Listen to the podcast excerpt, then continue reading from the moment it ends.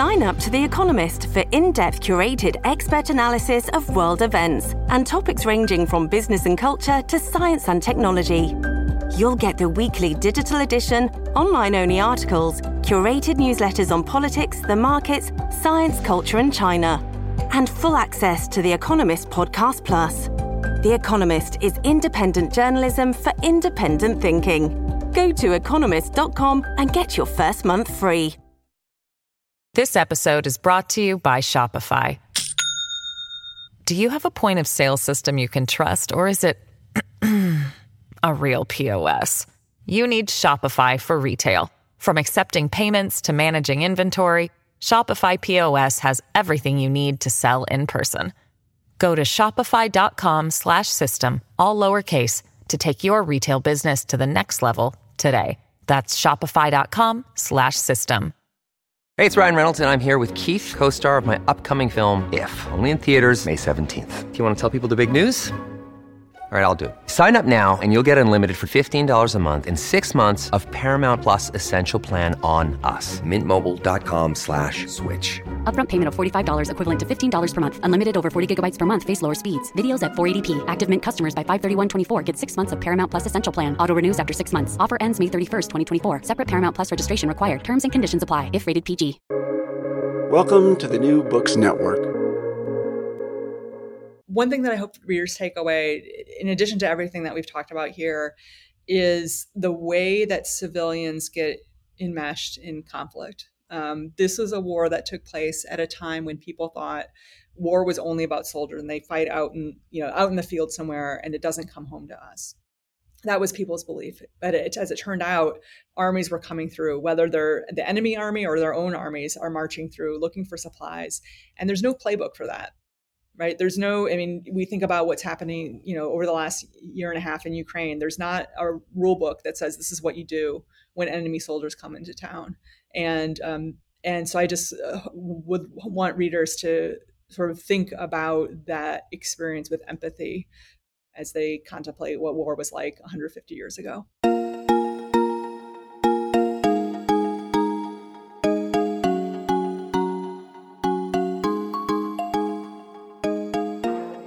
everyone. This is AJ Woodhams, host of the War Books podcast, where I interview today's best authors writing about war related topics. Today, I am very excited to have on the show Rachel Chrastil for her new book, Bismarck's War The Franco Prussian War and the Making of Modern Europe. Rachel is a professor of history and provost and chief academic officer at Xavier University in Cincinnati, and a former Fulbright scholar. She's the author of Organizing for War, The Siege of Strasbourg, and How to Be Childless. Rachel, how are you today? Great. AJ, it's a pleasure to be here. Who could have thought that the Franco Prussian War could be so interesting or have such big consequences for Europe? Well, exactly. It's one of those wars that before you know about it, you think, oh, it's kind of like all these other you know conflicts. When was it? What century? Who? What was going on then? But once you start to dig in you realize how foundational it was to to europe in the 20th century to all the things that we think about um, have, happening world war one yeah. world war two and so on. And do you find that most people in the us know much about the franco-prussian war or that there even was a franco-prussian war it is lesser known for sure. uh, it is not my leading. You know, when people ask me what do I what do I study, um, you know, I'll say modern France or modern Europe. You know, that that time period between the French Revolution and World War One and then if they if and then i'll sort of get into sort of you know what do i study the franco-prussian war? Well why why that? You know that's always a question.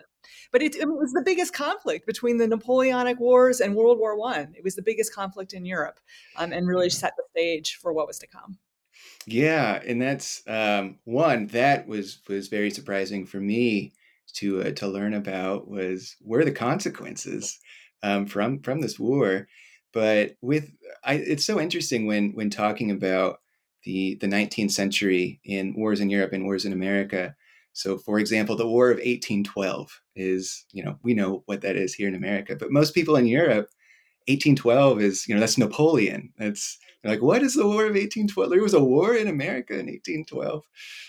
so this is this this might definitely fall along those lines of you know it's a, a Europe North America divide, um, but nonetheless like huge consequences.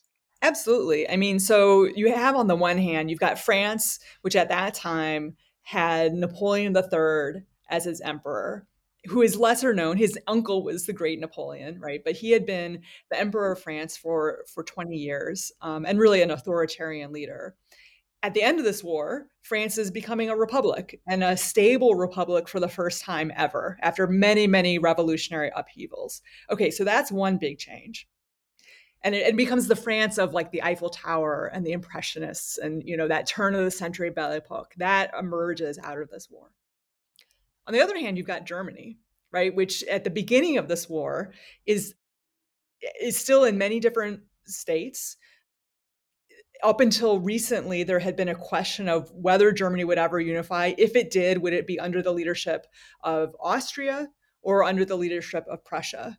And it, as it turned out, you know, with this conflict, um, Prussia was emerging as that leader. And by the end of this war, there is a unified Germany for the first time um, that had been a long time in process, but becomes the German Empire. That, of course, then later um, leads into World War One. So uh, it's a really consequential uh, conflict. Yeah, well, let's let's set the stage then to uh, to to to dive into this war. So this so it takes place from 1870 to 1871. Let's I mean the book is called Bismarck's War. So maybe first let's talk about Bismarck, who is a a huge figure. What kind of person was he? What's his role before this war? Um, and and and what what is he trying to do that leads to the Franco-Prussian War? Right. So, uh, so Otto von Bismarck becomes the German chancellor and really the you know the the political mastermind behind the unification of Germany. So, over the previous decade, he had he had been able to shunt money into the armed forces um, and had and and had helped to to support you know the, the most powerful army in the world. They didn't know it quite yet because they proved themselves in this war and others during the course of the 1860s but that is what he was building. And what bismarck did he changed nationalism from something that was associated with the left and with revolutionary forces like during the french revolution to something that was a force on the right and the more like conservative authoritarian monarchical kind of nationalism. That's a that's a that's there's a lot to unpack there but basically what i'll what i'll note is that that for for a long time the forces of the kings the nobility the church uh, that we think of as associated with conservatism at that time in europe they tended to view the idea of a unified nation as something that was counter to their interests. They viewed a unified nation as being actually way too embedded in the people to be something that they wanted to see ha- to to see happen and they tried very hard to tamp down any attempts at say German unity. Germany of course was many different states, large, small, little principalities, cities that were independent, you know, all these different units. Well, what happens by the middle of the 19th century is that conservatives, and by, again by conservative I mean the you know the the, the church, the the aristocracy, the monarchy, they start to realize that they can harness the power of nationalism for their own support and to create a unified nation that is both very much under the power of a monarchy and very much rooted into the sort of feeling of national unity that nationalism is so good at creating. And that's what Bismarck managed to harness throughout the 1860s and into 1870. Yeah, well, what kind of what kind of person was he? Was he a military guy? What was you know what's kind of his background and how did he get into power? So he comes from a, an aristocratic background. He's you know was known as a Junker in Prussia, um, and so um, he he he's not um, he, you know he wore a, a uniform often, but he was not really a military person a lot of his uh, the, the the true military leadership in Prussia kind of turned their nose up at him when he would sort of walk around. You there are some portraits of him, you know, wearing the pointed hat, you know, the the helmet and so on, but but he was not um, a military strategist at all. What's so interesting about Bismarck is sometimes people uh, ascribe to him like a, a grand plan, a grand scheme of unifying Germany. And yes, he had that. He always had that as the strategic outcome that he was seeking, but he didn't necessarily know exactly what the steps would be to get from here to there. But he was so smart at both taking advantage of whatever came to, came to him to to strengthen his position, and then just astutely understanding the um, how he could manipulate um, what had happened in the past. So he he knew, you know, four years earlier that Napoleon III had said something that would come back to haunt him and that he could twist for his own benefit. Right, that was the kind of thing that Bismarck was good at. Yeah, and so he so when when he comes into power, and in the 1860s, he starts several. I don't know if you want to call them wars. Maybe they are wars, but he starts fighting Austria. He he invades I think, or he fights uh, Denmark. Right. Right. We'll talk about what he's doing in the 1860s. Yeah. So, so the first war is against Denmark, and where he and where Prussia and Austria are actually on the same side, um, and they're they're fighting Denmark, and they claim some territory, um, some of, of Danish territory. Then, in, so that's 1863. Um, and then in 1866, he ends up going to war against Austria, um, Austria that um, the Habsburg Empire and to to many people's surprise, he ends up Prussia ends up um, severely defeating Austria quickly within the in the field within just a few weeks. That that conflict in 1866 leads on the one hand to a political realignment within Austria so it now becomes Austria-Hungary the, the the Magyars who you know really assert their political power there because the crown there has weakened and it also means that as a result the some of the key independent countries, Bavaria, Württemberg, Baden, who were still independent from Prussia, nevertheless found themselves under Prussian sway. They had to enter into treaties as a result of that. They had sided with Austria um, against Prussia, and now and, and those now, are really two the, the two big powers in the German lands which haven't yet been unified. Right. And as you're saying, Prussia is is and this this is this a new thing that Prussia has, is defeating Austria because they've come into conflict before. Oh, sure. It's, yeah. Yeah, for, for a long time, but Austria was always so much bigger. They were more established. They had this multi uh, ethnic empire under their sway, the Habsburg Empire, um, that you know extended all the way, you know, up bordering against Russia, down into the Balkans, and so on. But but but Prussia's ability to then defeat them in the field so suddenly was startling um, and, and, and signal a shift. What what do you what what what is new uh, that Prussia is doing? How are they how are they achieving these victories now? Well, one big thing is that they have universal conscription, which became the norm later in the century, but it was actually Prussia that pioneered that way of conscripting armies. So previously, um, most armies would would conscript men into their armies for long terms of, of service, some seven years, eight years, 25 years depending on the country. And and it would be a small subset of men who would be doing the armed services. What prussia instituted was universal conscription which meant that every single uh, young man um, would undertake military service for a shorter period of time and then they would enter into a, a reserve system so they could be called back up to fight if needed. So that meant that that Prussia over the years had built up a much, much broader number of, of soldiers. So they're not as well trained, they're not as experienced as the as the as the smaller conscript armies, and so that's the trade-off. Um, but in as it turned out, at this particular moment in time, that was the more powerful army. But they were also, you know, they, they were very astute about um, war games, um, about mobilization. They were they were really paying attention to mobilization as a distinct part of uh, entering into a conflict. Like how do you get men from here to there? How do you concentrate them in one location? How do you make sure they all have the arms that they need and the supplies that they need? Um, how do you use the railroads effectively? Not just not so much because the railroads are speedier but because the railroads are more consistent and allow your troops to arrive fresher and more ready to fight and I think the the military leadership right now is under uh, Helmuth von Moltke. Is that mm-hmm. correct? Exactly. And, and, so, what is he bringing? As just thinking about the military situation, what is he bringing that is is more innovative than uh, some of the people he's fighting against? Well, for one thing, he's he conceptualizes the ability to mobilize large armies in a way that others had not yet even begun to think about. So he imagines um, the ability for armies to to move into space to um, to have to to wrap around their enemies and to outflank them. And that that flanking maneuver because the armies have now gotten so big you have to you have to actually um, structure your mobilization around it so you're moving them into the right spots. You can't just like have them all go in the same direction and then kind of split out. You have to actually mobilize them in the right way so they can eventually um, surround and you know and crush the other army. So he's he's very thoughtful about that and um, yeah so so prussia had much stronger leadership than austria at the time, and that proves to be the case um, in in the conflict against France later.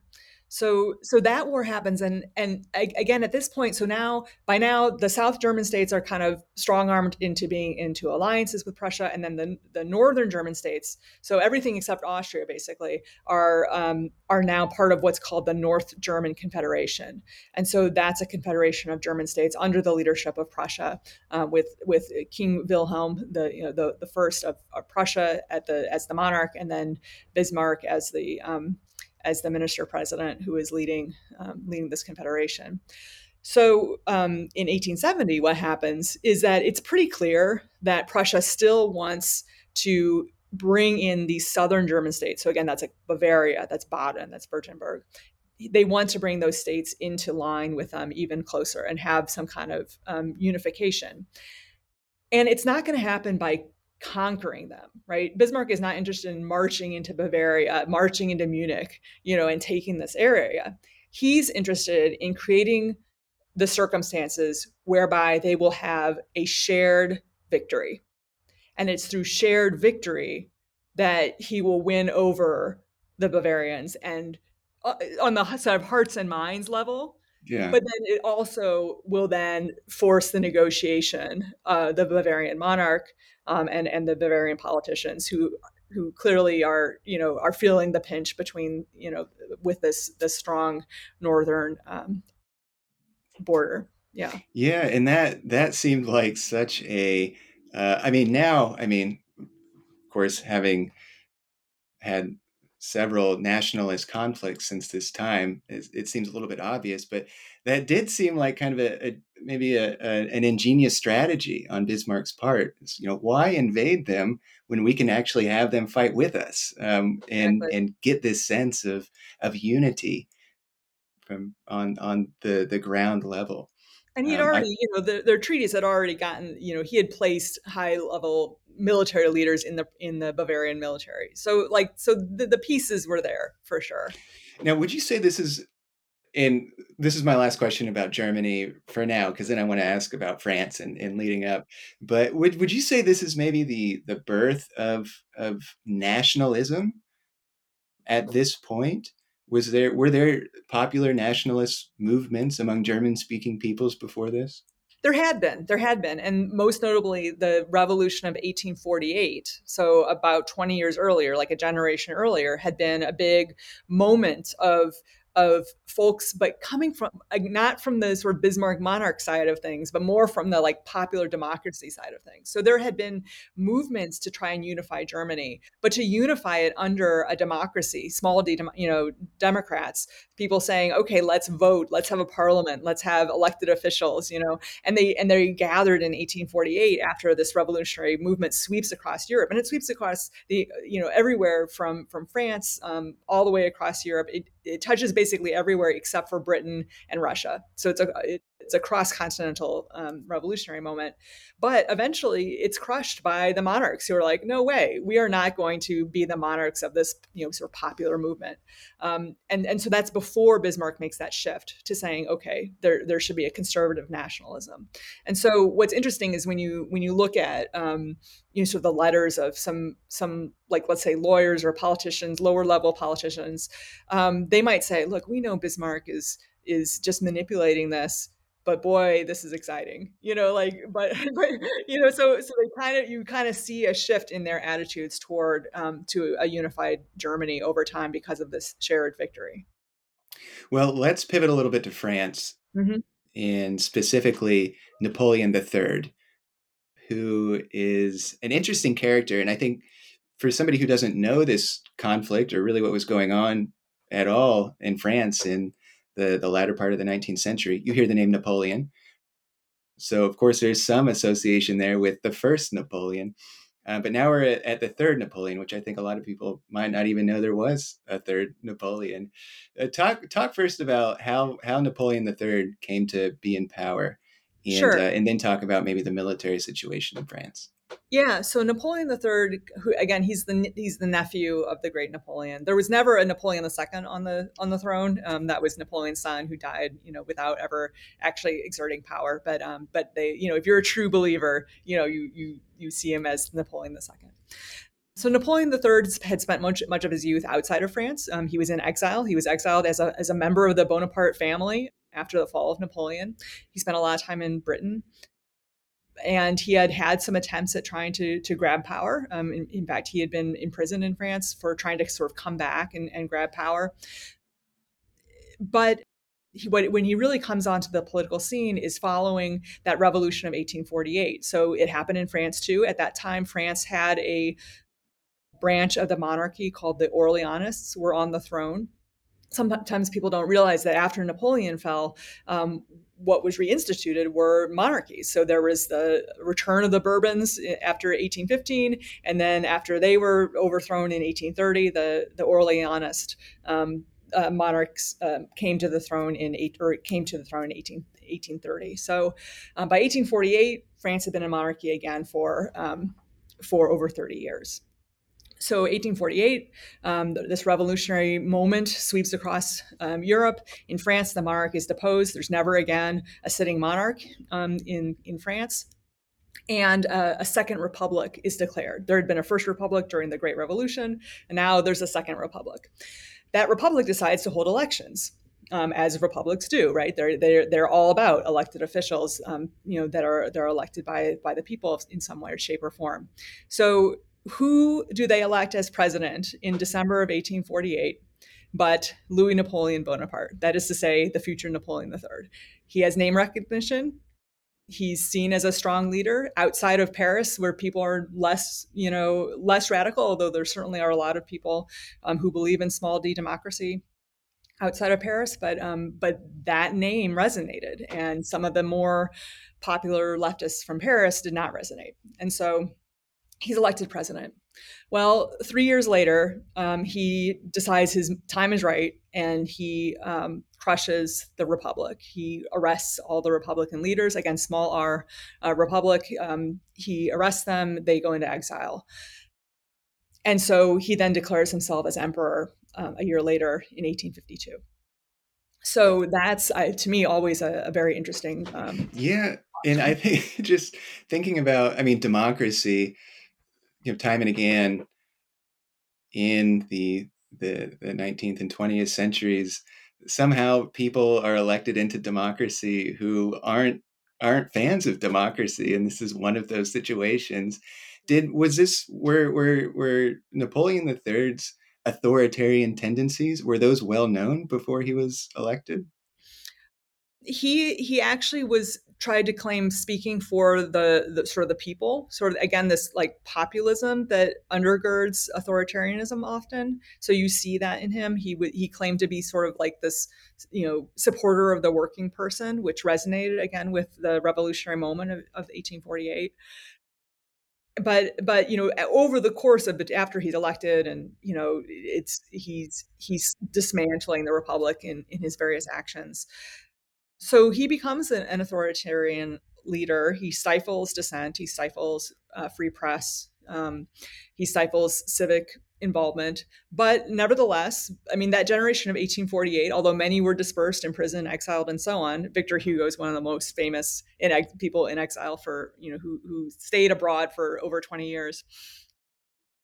But they nevertheless, you know, they maybe they come back to their cities maybe the, they're not um, able to typically serve in government um, they might try but then to be like say a mayor or a municipal councilman but they typically get disbanded or you know like pushed out of power as soon as they try to, to do anything but they are lawyers they are doctors they are you know civic leaders in different ways and so they're still mm. present and he yeah. was not an unpopular leader either right he he did have a lot of support from from the French public.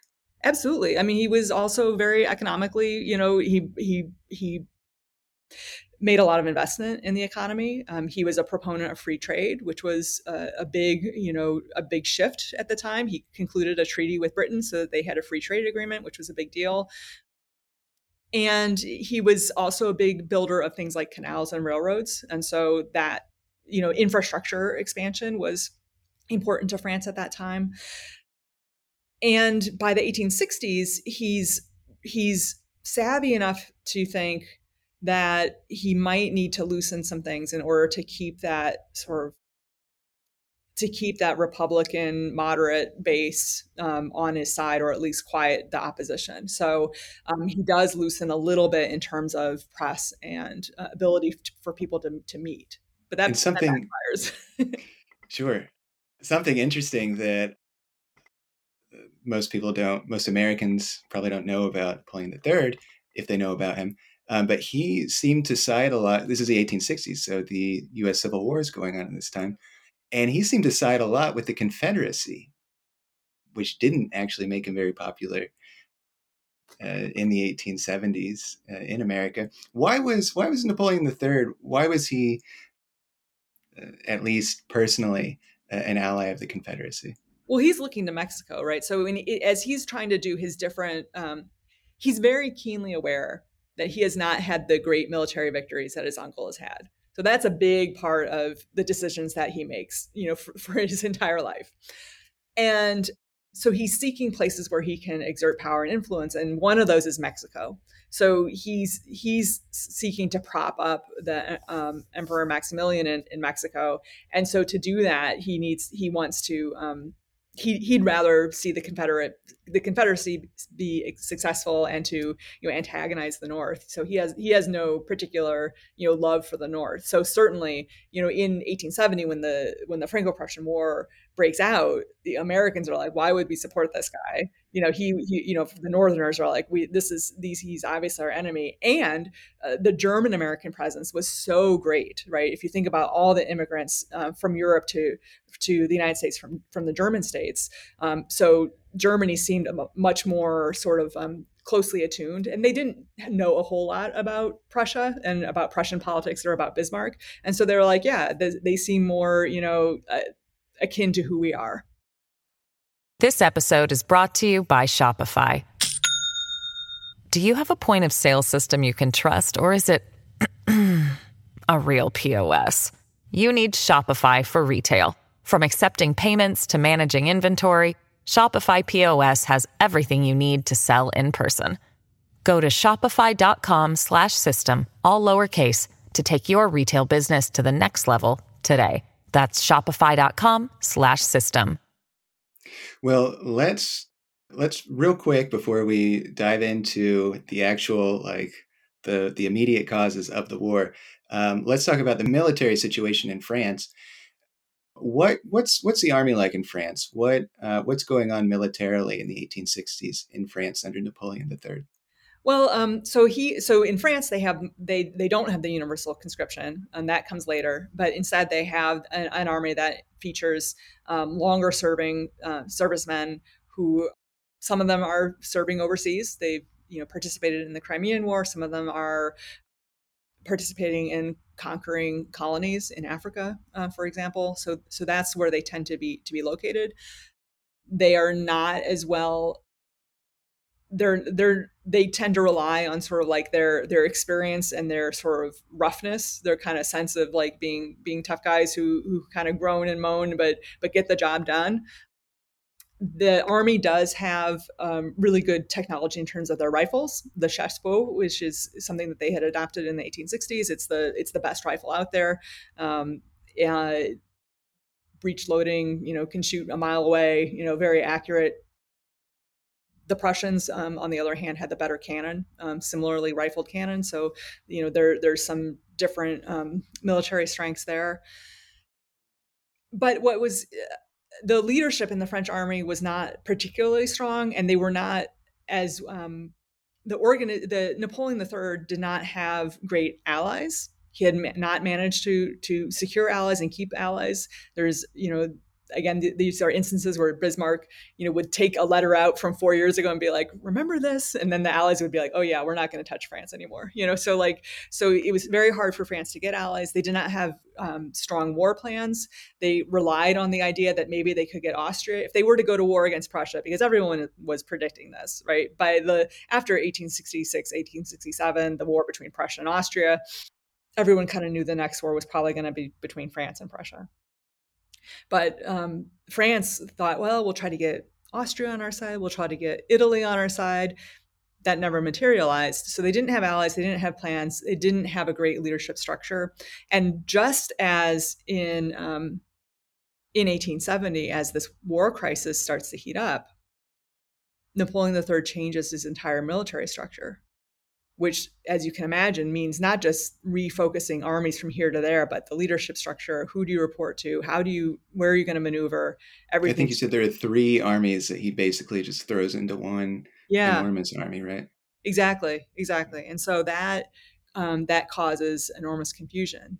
And so, yeah, yeah. After well, the after the after the war is declared, they're they're they're a much messier operation than the Prussians.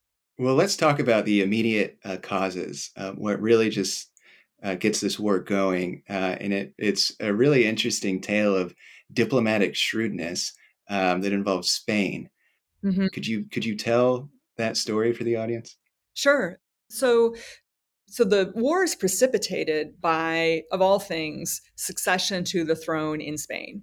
And when uh, there's a there's a a vacancy in the throne, the Prussian family proposes one of their own, a Hohenzollern, to be the king of Spain. And when France hears this, they think absolutely not. We will not be encircled by you know this you know this family uh, you know to the south as well as to the north and east. Like absolutely not. So they demand- and this is this is something that this is a tradition established under the the Habsburgs. What how how does this um, this kind of rule? How is how is that a thing?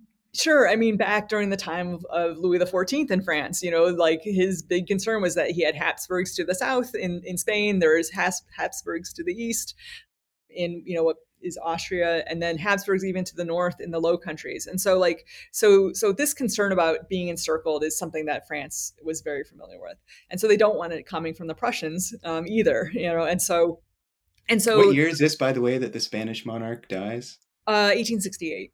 1868. Okay. Yeah. So so this is unfolding for a little while, right? And and then um, and so there's the proposal for a um, well, it's, it's, precipitated by a number of changes within Spain, um, and uh, and so they're they're trying to put on the um, so so after this Hohenzollern is proposed, Leopold to be the king of Spain.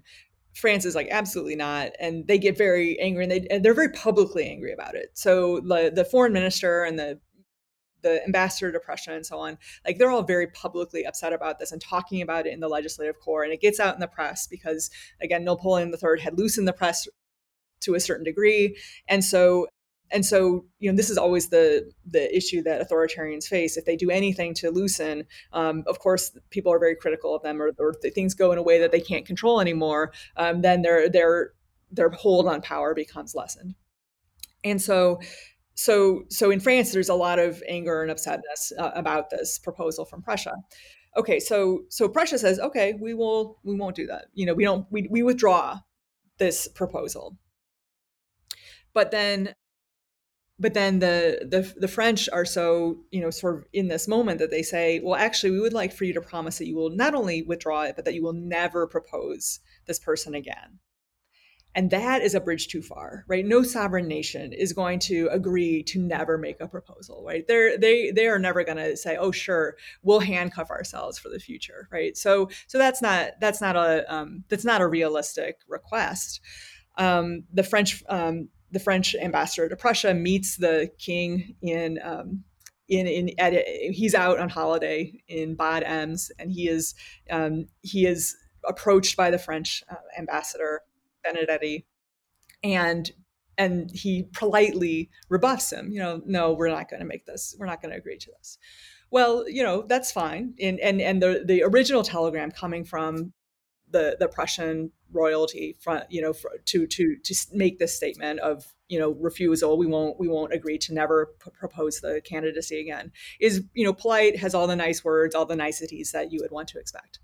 Bismarck gets a hold of this telegram, and he cuts out all the niceties so that by the time it hits the French and then gets very quickly out into the French public, it is rude and it is just like absolutely not right. It's it's the kind of statement that just rankles and it and so instead of letting the conflict die away, Bismarck manipulates the situation so that the French now really have very little recourse, especially in this sort of high honor kind of society. They are not going to back down.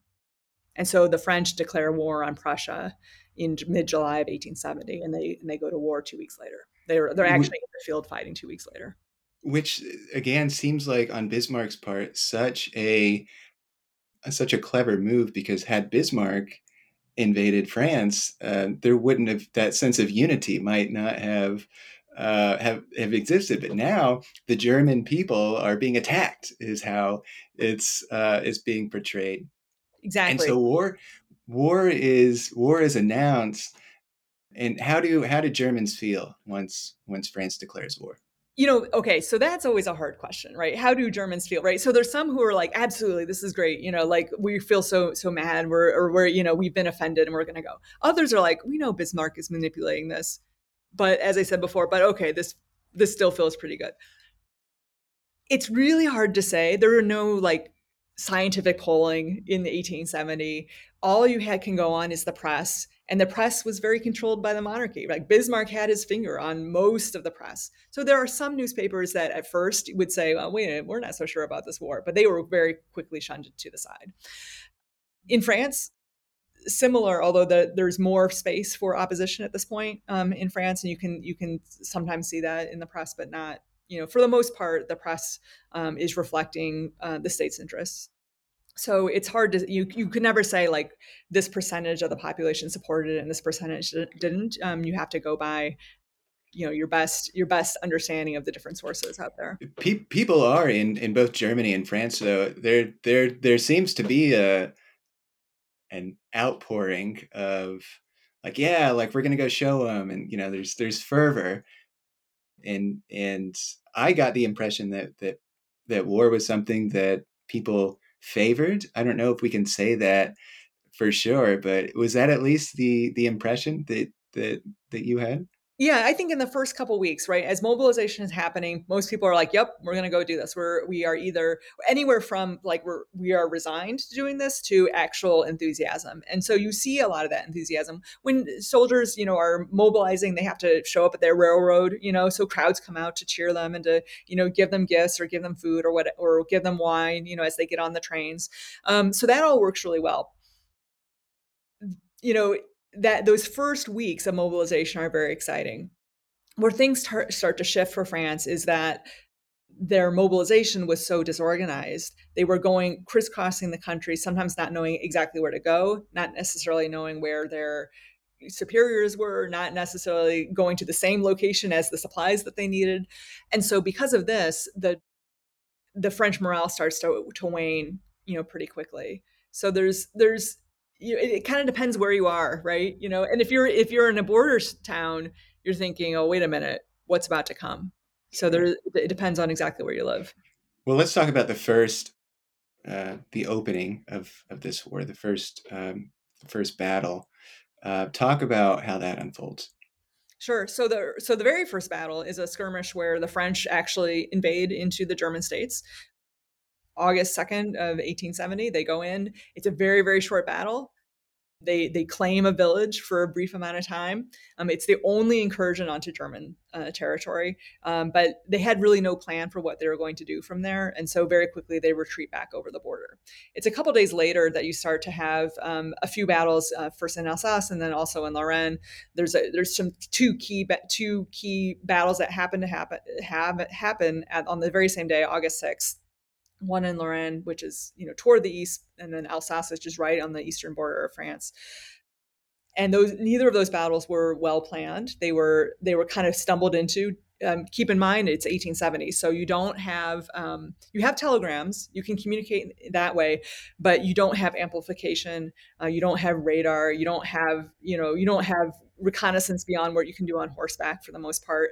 So so it's really hard to actually know where the enemy is and you have to you know you, you, sometimes you run into each other and then you kind of find yourself actually having a, a, battle. And if nobody backs down then suddenly you're engaged in a fight and more people start to kind of run to the guns um, and then a battle actually ensues. So in both of those cases on august 6th it could have gone either way. There were close battles but in the, at the end of the day it was the prussians who were victorious so when that happens, suddenly the door is blown open. So now Prussia is able to come into into France and start to you know to to move into the interior, um, and that really sets up then uh, the major battles that happen in mid August and at the very start of September. Well, let's talk about some of the, the more significant moments um, then from the the actual fighting. Is, can you can you walk us through some of those moments? Sure. Uh, there's a series of battles that happen around the city of Metz in middle in the middle of August, and those are battles that that again for the most part the first two were not really planned. August 14th august 16th then august 18th was finally a, a planned pitched battle um, that extended across for miles um, and and at this point um, again, because they were fighting in multiple sectors through, throughout the course of the day, they were not sure whether they would be uh, who, who who was really winning. Um, there were sectors in which Prussia was clearly being trapped in a in a ravine, and were we just were not able to advance. But there were what other are the size of both of these armies, too? By the way. Oh yeah, yeah. So we're talking about uh, hundreds of thousands um, in you know in these armies. So in the army uh, you know 2 million soldiers were engaged in, in the entirety of the war in six months. Um, so so a vast size much bigger than had happened in austria in the austro-prussian war four years ago four years earlier.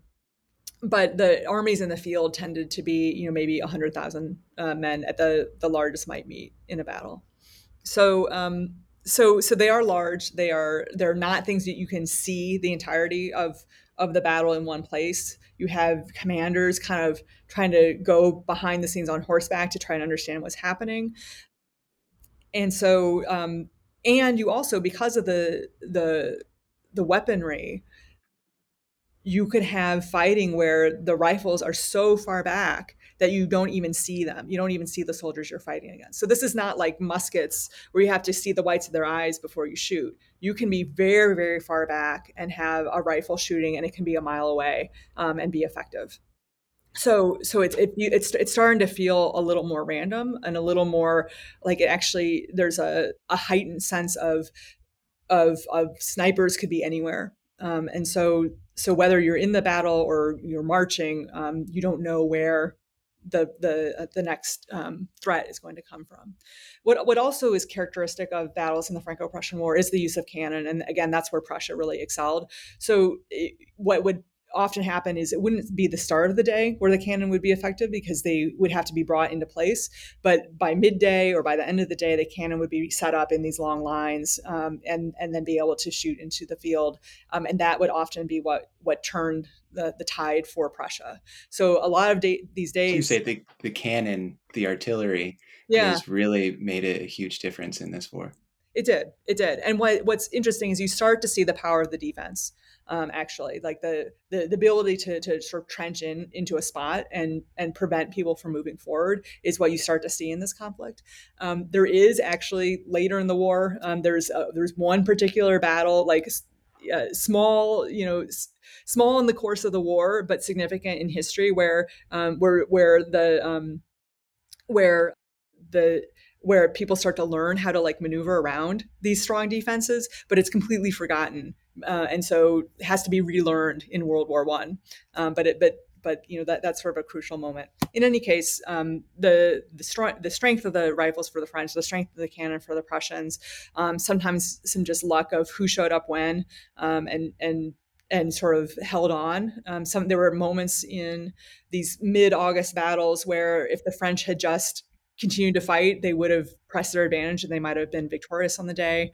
Um, there were instances where the French seemed to have won, but because they didn't have supplies sort of at the next stage because of again the disorganization of their their um, their mobilization they had to pull back anyway So, the, so the French end up um, being back on their heels um, in the middle of August, um, and they're split. So, so but at this point, um, basically one part of their army has bottled up in the city of Metz, and the other army is kind of marching, but somewhere between Paris and the Belgian border, and they're trying to figure out like where is that army in Metz? They can't communicate with them, right? Where where are they? Can we meet up?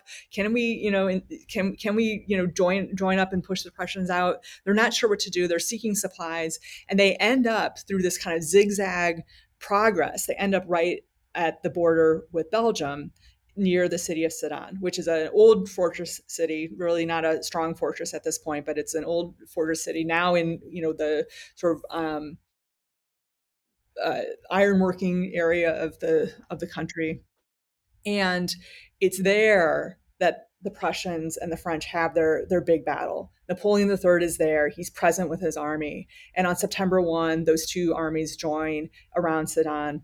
The Germans are are encircling the city coming up from uh, on the on the east side. They're heading north. On the west side they're heading north. They meet in the middle. They didn't even realize that they that's what they were doing. But when they meet and they realize wait a minute that's some of our guys on the other side. And they realize oh my gosh we have completely encircled the french who are within the fortress city and their cannon now are in place to rain down on the french and so by that afternoon the French are are they're trapped. They're they're actually getting hit by multiple sides, and Napoleon III is right in the middle of that. So by the end of that day, um, Napoleon III has to surrender, and um, he he decides to surrender. So so again, that's basically his army. The other part of the army is now bottled up in Metz, completely surrounded. But he doesn't surrender the country. He just says, "I am surrendering myself." and this army that's present right here i am not surrendering for france so he surrenders he ends up he ends up escaping out but he's but he basically he's he's politically ruined um, his army is 80,000 men are captured they're sent as prisoners of war back to germany to, to, to various camps but france has not given up so the war is only six weeks old the leader is captured their armies are captured but the country does not give up. And so, what happens in Paris, all those folks who had been waiting for decades for Napoleon III to, you know, to, to depart, who had been hoping for this moment, declare now we are a republic. Now we are overthrowing this regime finally. But we have to keep fighting. Well, one of the things that you write about is that this war, um, these events as they unfolded, completely reshaped Europe. Talk about why that is. Yeah. So as a result, um, so France fights on. You know, they're they're eventually defeated that that new republic, but but Napoleon does not come back. Right. That new republic, nevertheless, manages to um, there's all kinds of ins and outs to this story right? But but eventually um, those leaders that, and these you might say moderate republicans they're not radicals. They're not the ones out in the streets. Believe me there's plenty of, of radicals who are trying to claim power too in france and there's a there's a lot of um, there's a lot of revolutionary activity in that in that on that side. But the moderate republicans end up being the ones who hold on to power and after kind of crushing their enemies on all sides they they establish a republic. Um, and so from the early 1870s onward um, all the way up all the way through world war one right the french republican state french republic stays all through the challenges of world war one through that victory won at a terrible cost. Um, all the way up until 1940 is that same republic um, the Third Republic. They only finally, after they're invaded by the Nazis, they vote themselves out of existence and become the Vichy regime. But that's a totally different story. So you've got the Republic on the one hand. German side, as the German uh, victories are are unfolding, meanwhile Bismarck is running all kinds of negotiations with the monarchies, with the you know trying to play Bavaria off of Württemberg and you know off of Baden to negotiate their agreement to become part of the German Empire. And yeah. so, and we didn't, uh, we should clarify too that although we were talking about Prussia invading France, along with the Prussian army were soldiers from Bavaria and from these these other states. So they were all fighting for the same cause. Exactly. And so that's where that sort of emotional sense of connectedness is, is occurring. And I find in the, in the book, I explore particularly some Bavarian soldiers and what their experiences were like and how they, you know, they're, the Bavaria is traditionally seen as sort of like these countrified, you know, backwards uh, state. And so, uh, so the, you know, the Prussians are looking down at them, but at the same time, they're like, but we are all Germans. So we're all on the same side. So it's in um, in January of 1871, while the war is still happening, by this time, Prussian leadership and all its entourage, all the princes, all the ambassadors, and so on, they have landed in the Palace of Versailles. So that French, you know, key locus of power. You know, uh, we think of the Hall of Mirrors, we think of Louis XIV. You know, they have taken over the the Palace of Versailles, and it's in that palace in January of 1871 that the German Empire is officially declared. So that is a powerful moment. It's cold, it's drafty, you know, it's, it's many commenters said it was the most, it was a cold ceremony, you know, kind of joyless. And yet um, th- this was the moment where they declare um, the German Empire. Um, and 10 days later, they are, are concluding the peace uh, with France, or they're, they're negotiating the armistice with France to, to bring the war finally to an end. But you will notice that between September and January, that's a lot of months of continual fighting, both sides feeling ground down by the, the, the continuation of the war. But the French did not want to give up. They did not want to cede any territory. But in the end, in the end, um, they were forced to give up um, Alsace and part of Lorraine, those places where the first early battles took place, and those territories became part of the German Empire. Yeah, and what, what what's what was the casualty count like um, during this this war? Well, um, so on the French side, for instance, there were 140,000 uh, deaths. Um, many of them were due to disease rather than in battle, but 140,000. Um, 40 years later, during World War One, there were 1.4 million French soldiers who died um, in the course of the war. So the actual rates were pretty similar in terms of the, the length of time. So Franco-Prussian War is, um, you know, is less than six months, um, and 140,000 died. So quite not quite, a, not a small number of of people. Not not at all. Um, uh, but it, because it didn't last as long, it doesn't have that same sort of like hold on on memory. But um, but it was very bloody. It was um, there was a lot of disease. And it was a time when people were more interested in, in noting the personal sacrifice of soldiers. So, like during the Napoleonic War, you know, millions and millions of soldiers died, you know, during the 20 years of that extended conflict um, that started with the French Revolution and went all the way to Waterloo.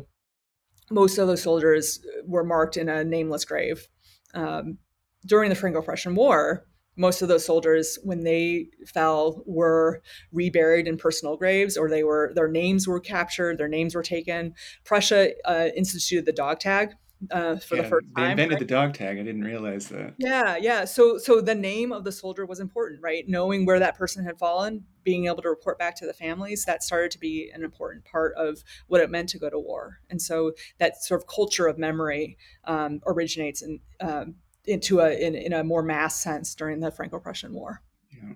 And so you've got now you've got a unified Germany, meaning that or after the war that leads to a unified Germany, meaning that now Bavaria and, and Württemberg uh, and Baden, like that, it's we that is more that now more closely resembles the Germany that we know today, mm-hmm. and of course that sets the stage then for World War One.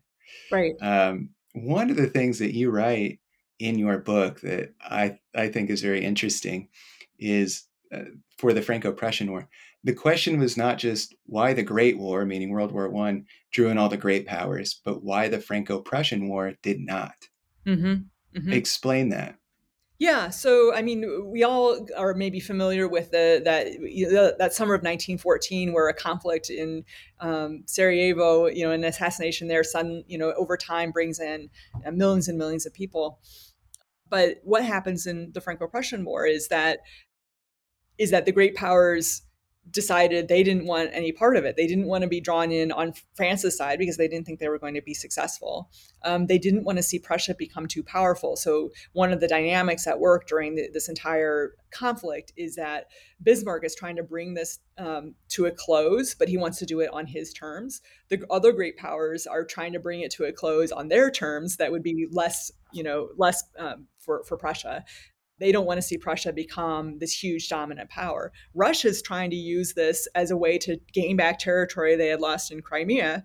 Familiar story, right? So they're so so they're taking advantage of it. Britain doesn't want to have any part of it, but they're watching Belgium interesting uh, which again is a very 1914 kind of a story they're like if they go into belgium we might have to intervene that doesn't happen um, but it but it could have happened right it could have been a different story so so you know it it's things could have happened there there there's some of the same dynamics are at work in 1870 they just happen to break in a different way so that that leads it to be you know just between these two great powers how instrumental do you think Bismarck was in preventing something bigger like World War One from from happening in 1870?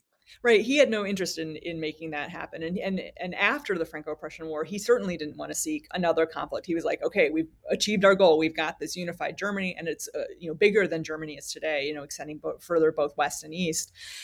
And so, um, and so he's he's all about reining in conflict at this point. He he understands very clearly the danger of Germany being being encircled uh, by Russia and France. He does not want a two front war. Of course, that's exactly what Germany ends up being in in 1914. But under Bismarck's watch, um, he he was crucial in making sure that that did not happen. And he was, you know, during in 1870, he's like, of course, I don't want Austria to come in, you know. So he's, making it clear to Austria how, you know, how you know they will not. Uh, they will not benefit from siding with France. I think just thinking about World War One and and what led up to that, do you think if if there was a Bismarck in power in 1914, do you think it would have been such a global uh, conflict? There are certainly so many times when different decisions could have been made right? Um, did there was nothing inevitable about world war one becoming a global conflict um, absolutely not. We you know we we can maybe sort of say oh they had these allies or alliances that were entangling. They didn't require every country to go to war. Like that was that the there different decisions could have been made. And so somebody like bismarck um, very well might have made decisions that would have prevented world war one. So what do you think some of the the other major consequences are um, from the franco-prussian war? Well one certainly is that um, that all major powers in europe um, adopted universal conscription, with the exception of Britain, um, who did not do so until 1916. Um, so they they adopt that universal conscription model, which changes uh, the lives of millions and millions of European men. It changes sort of what their expectations are for what their life will be, what how they will spend their 20s, um, you know, what the the barracks that are built, uh, the sort of military militarized culture that that evolves during that time um, that's that's huge, and I think should not be understated um, when we think about our own lives and expectations. Of course, the unified Germany is big. Um, the man who would become Wilhelm II, um, who is of course the Kaiser the, during World War One. He's a he's an adolescent during this this war. He's the grandson of the king. His father is a is a military leader who ends up being emperor just for a year, and then he he dies, and, and uh, William II becomes emperor and so during the whole war there's all these ironic quotes of his father saying oh my i think of my son. I hope that his world is a better world and that kind of thing. So that set that sets that up. Um, but the one thing that I, I haven't mentioned is the the um, the sort of leftist revolution that happens in France right after this war, which is known as the Paris Commune. Now, the Paris Commune was a short-lived time period where the people of Paris rose up to try to claim their own independence.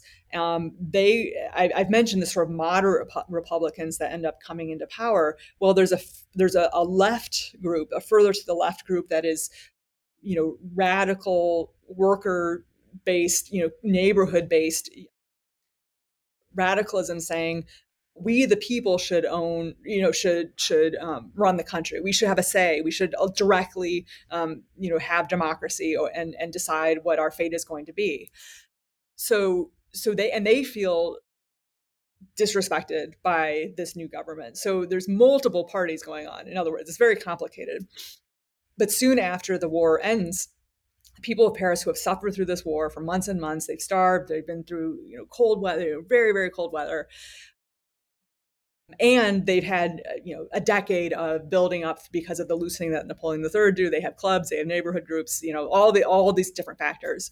Um, they declare themselves independent, and for two months they hold on to that independence, but they are crushed by their own army, some of whom had just been crushed by by Prussia. They and the so it's a French civil war that happens in the spring of 1871, and and sort of the the outcome of that is both on the one hand the left is is crushed uh, for for a, a good while. And on the other hand that memory of you know the city rising up for itself is not one that is going to go away. Um, and so that that sets the stage for some of the conflicts in france in the 1890s well uh, rachel this has been a fascinating interview. Um, thank you for your your insightful answers to my questions. Um, kind of lastly here what are you hoping that readers uh, take away when they read your book? You know, one thing that one thing that I hope readers take away, in addition to everything that we've talked about here, is the way that civilians get enmeshed in conflict. Um, this was a war that took place at a time when people thought war was only about soldiers and they fight out in you know out in the field somewhere and it doesn't come home to us that was people's belief. But it, as it turned out, armies were coming through, whether they're the enemy army or their own armies are marching through looking for supplies. And there's no playbook for that, right? There's no, I mean, we think about what's happening, you know, over the last year and a half in Ukraine. There's not a rule book that says this is what you do when enemy soldiers come into town. And, um, and so I just uh, would want readers to sort of think about that experience with empathy as they contemplate what war was like 150 years ago. Wonderful. Well, um, Rachel, if, if folks want to stay in touch with your work, if they want to um, keep up with what you've got going on, where can they? Are you on social media? How can they stay in touch with you? Um, they can find out what I'm up to on rachelchrastil.com um, and, of course, wherever books are sold. Wonderful. Um, well, uh, Rachel Chrastil, Bismarck's War, the Franco Prussian War, and the Making of Modern Europe uh, go buy a copy, go check it out from your library. What an interesting tale. And uh, Rachel, thanks so much for your time today. My pleasure, AJ. Great talking with you.